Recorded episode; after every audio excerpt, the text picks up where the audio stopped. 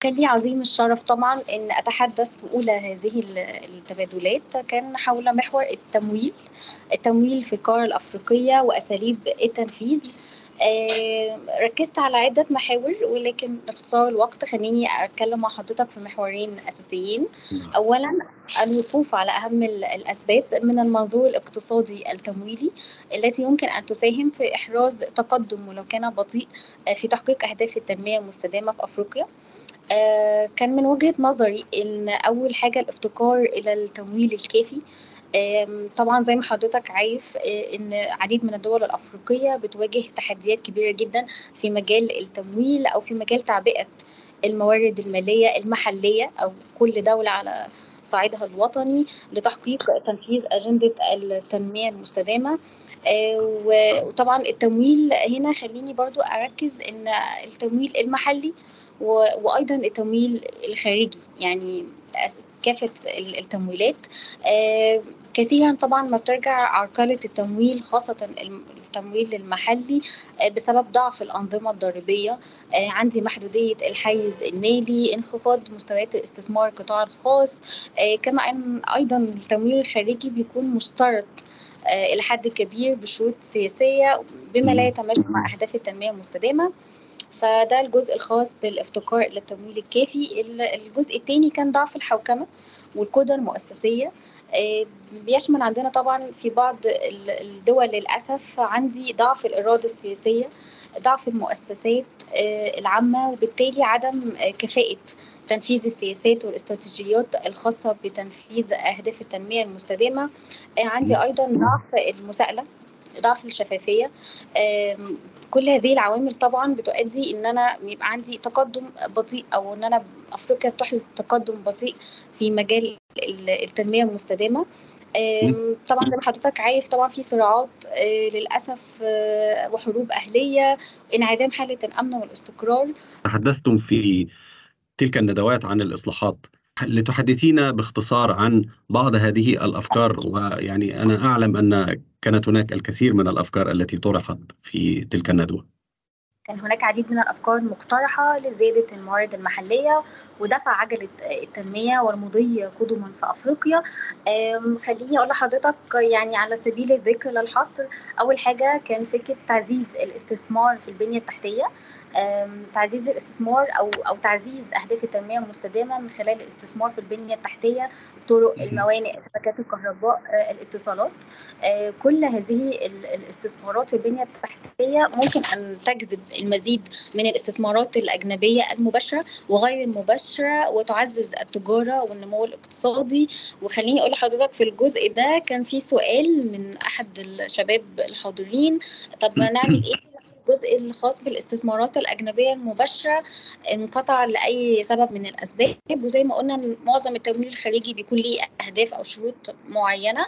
فساعتها حتى يعني كان إجابتي عليها إن إن مش أنا مش شايفة إن دي حاجة سلبية بالعكس ممكن نوظفها تكون حاجة إيجابية أكتر. إن إحنا ممكن نزود التجارة البينية والاستثمار التكاملي يعني يكون عندنا تكامل اقتصادي أفريقي آه، كما هو الحال في الاقتصاد الأوروبي آه، تكامل اقتصادي أوروبي شامل كل دول اوروبا فإحنا بالعكس ممكن دي فرصة لتعزيز الاستثمار والتكامل الاقتصادي الأفريقي الافريقي آه، بالنسبة للفكرة الثانية كان عندنا جزء تعزيز القطاع الزراعي. طبعا زي ما حضرتك عارف والسادة طبعا كلهم اللي بيسمعونا إن القطاع الزراعي أحد أهم القطاعات الهامة جدا في أفريقيا.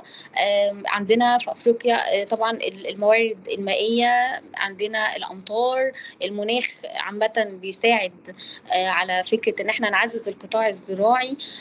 القطاع الزراعي هنا أنا هتكلم عنه إن هو هيحقق لنا كذا بعد. اولا الاستثمارات في القطاع الزراعي هتوفر فرص عمل كتير جدا للشباب هتحد من الفقر وهتعزز من ال ال الأمن الغذائي. طبعا الفكرة الثالثه اللي إحنا اتكلمنا عنها كانت تعزيز الصناعات التحويلية والمضافه للقيمة.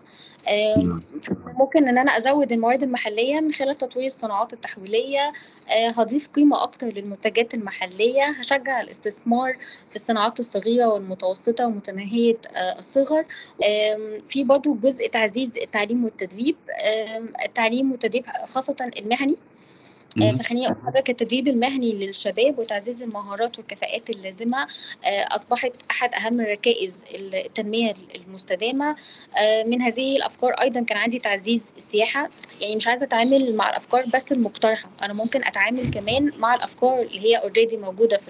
القارة من خلال تحسين ال- ال- الموارد المالية ال- الخاصة بكل دولة. آه، الكلام ده بيحصل إزاي؟ إن أنا بعمل تحسين للسياسة الضريبيه أو السياسة النقديه في الدولة بحد من الهدر الضريبي. كل دي أفكار ممكن آه، برضه تحسين التخطيط الموازنة. يعني إن أنا بحسن الموازنة العامة الخاصة بكل دولة وإن أنا أمشي على الخطة اللي أنا عاملاها الخطة التمويلية الخاصة بالموازنة نعم. العامة للدولة كل دي أفكار أقدر إن أنا يكون ليها تأثير إيجابي وتحرز لي تقدم مستدام إن شاء الله في قارة أفريقيا ما الاستفادة التي تشعرين بها بعد كل آه، جلسة من هذه الجلسات؟ الأمر الثاني كيف تنقلين ما شاركتيه من أفكار إلى آه، الجهة التي تعملين بها أو إلى آه، مجتمع الشباب بشكل عام في بلدك أو في آه، محيط عملك؟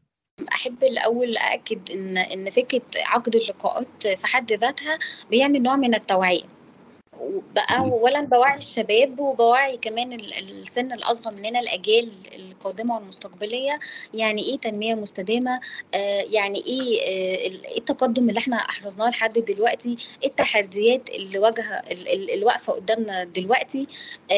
برضو فكرة خليني أقول لحضرتك إن إحنا الشباب كلنا بعد كل لقاء إن إحنا ب ب زي ما بنقول كده بن- بنتبادل خبرات يعني أنا مجالي مثلا اقتصاد أخضر.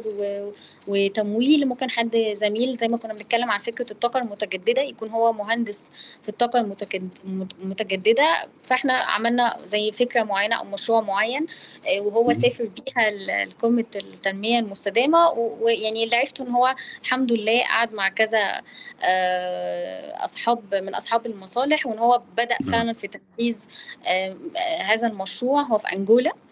آه، فخليني مثلا دي من ضمن ال- المميزات أو ال- النتائج اللي إحنا وصلنا لها. آه، ودي حقيقة موجودة يعني على أرض الواقع. آه، في جزء تاني ممكن أقول لحضرتك عليه إن إحنا بدأنا نعمل رياده أعمال وبنعمل مبادرات.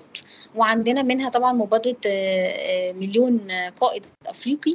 فأنا أنا دلوقتي بدل ما كنت بتكلم عن روان تخصصها كذا أو اقتصاد أخضر أو تنمية مستدامة لا أنا دلوقتي. بتكلم عن آلاف. خليني يعني أنا طبعا أتمنى إن العدد يوصل لملايين.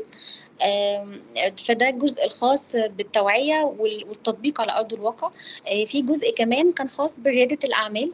طبعا الانتربرنورشيب بقت يعني هي الأساس من من من. من تنمية الاقتصاد الوطني والعالمي ففكرة إن أنا أوجه إن يكون عندي بعد اجتماعي وبعد بيئي مستدام في ريادة الأعمال والمشروعات الجديدة طبعا يعني ال- ال- التبادلات الأفكار اللي بتحصل واللقاءات فهي خليني أقول لحضرتك بتوسع الأفق والنطاق التفكير للشباب إن هو عايز يعمل مشروعات أو يعمل ستارت ابس جديدة.